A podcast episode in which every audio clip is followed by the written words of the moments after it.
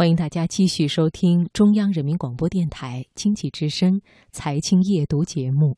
接下来是读人物。今年，所有即将步入清华大学的新生都收到一份伴随录取通知书而来的特殊的礼物——美国作家梭罗的代表作《瓦尔登湖》。这是《瓦尔登湖》再次跃入我们的眼帘。校长邱勇选择这本书，显然是经过精心考量的。在他看来，这是一本可以让人安静的书。他希望所有的新生能够在阅读中体会到作者深入思考与重塑自我的心路历程，感受到宁静的巨大力量，寻找到自己心中的瓦尔登湖。《瓦尔登湖》出版于一八五四年八月，那个时候。他是寂寞的，他不仅没有引起大众的注意，甚至连一些本来应该亲近他的人也不理解，对他冷落甚至讥讽，并且认为他永远不会引起轰动和喧嚣。而作者梭罗的生平简单却耐人寻味，就像他的《瓦尔登湖》一样。今天晚上的读人物，我们就一起走进。对自然无比崇敬的美国作家梭罗和他的《瓦尔登湖》，作者何怀宏。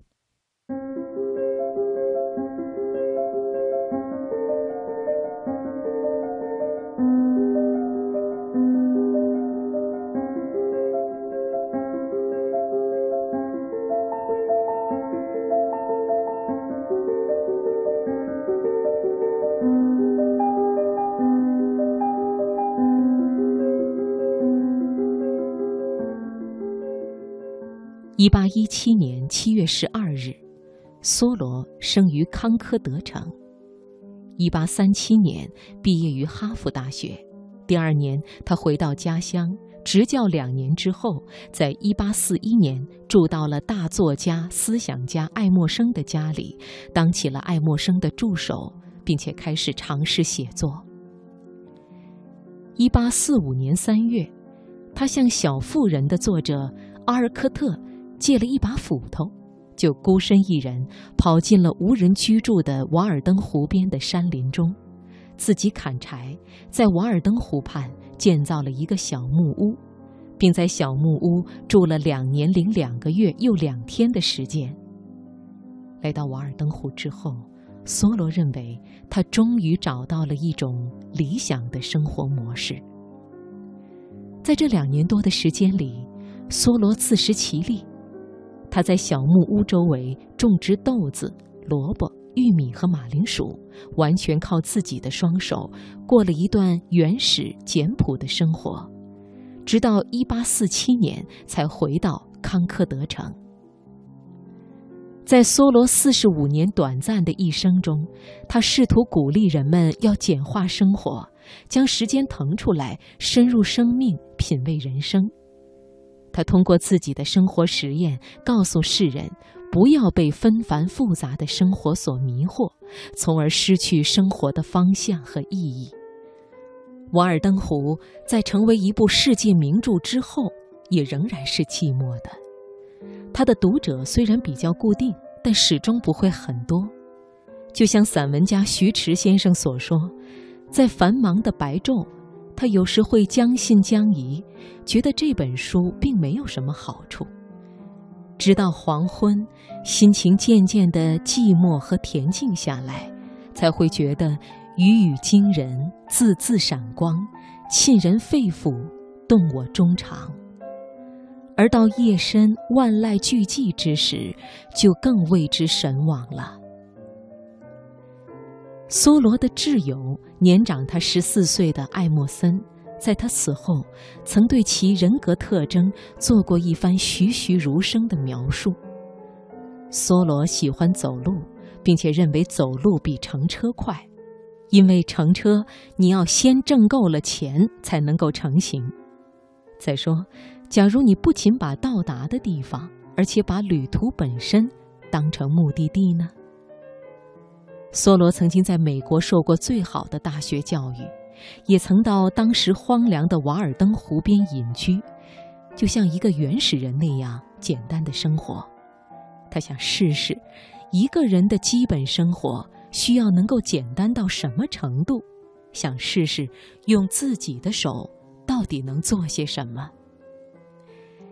现在看来，梭罗性格中最吸引我们的，可能就是那种与我们的性格最不同的东西，就是他整个人的独特性。他也许比别人更多的逃脱了概括，逃脱了归类。梭罗生活的有时像个隐士，他可能时常觉得那山那水比那人更与他相同，山川草木都是他的密友。梭罗在《瓦尔登湖》中想要告诉我们，做好一件事有多重要，专心致志于你所要做的事。不要急于成功。如果一个人跟不上他的伙伴，那也许是因为他听到的是生命的另一种古典，遵循的是生活的另一种节拍。而我们不要用世俗的成功眼光来看待每一个人，但你却要专心致志地做好你要做的事，一辈子也许只做一件事。生活越简单，宇宙的规律也就越简单。不要以复杂的方式来解决简单的问题，不要以多余的钱和精力去购买多余的东西。